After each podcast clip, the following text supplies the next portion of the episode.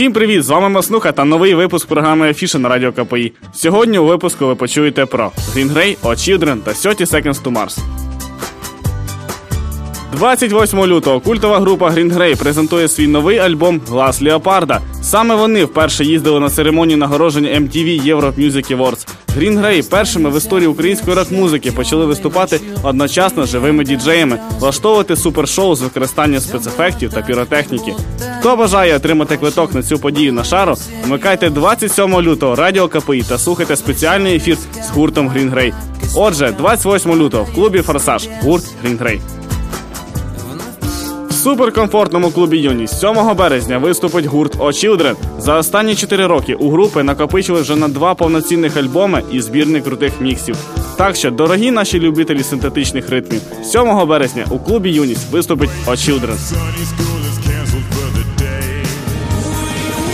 12 березня в столичному палаці спорту виступлять рокери 30 Second to Mars. Музиканти дадуть шоу на підтримку четвертого студійного альбому, сингли з якого досягли вершин в американських та британських чартах. Крім нового альбому, в Києві група виконає хіти з попередніх платівок. Отже, 12 березня у палаці спорту 30 Seconds to Mars. На цьому все.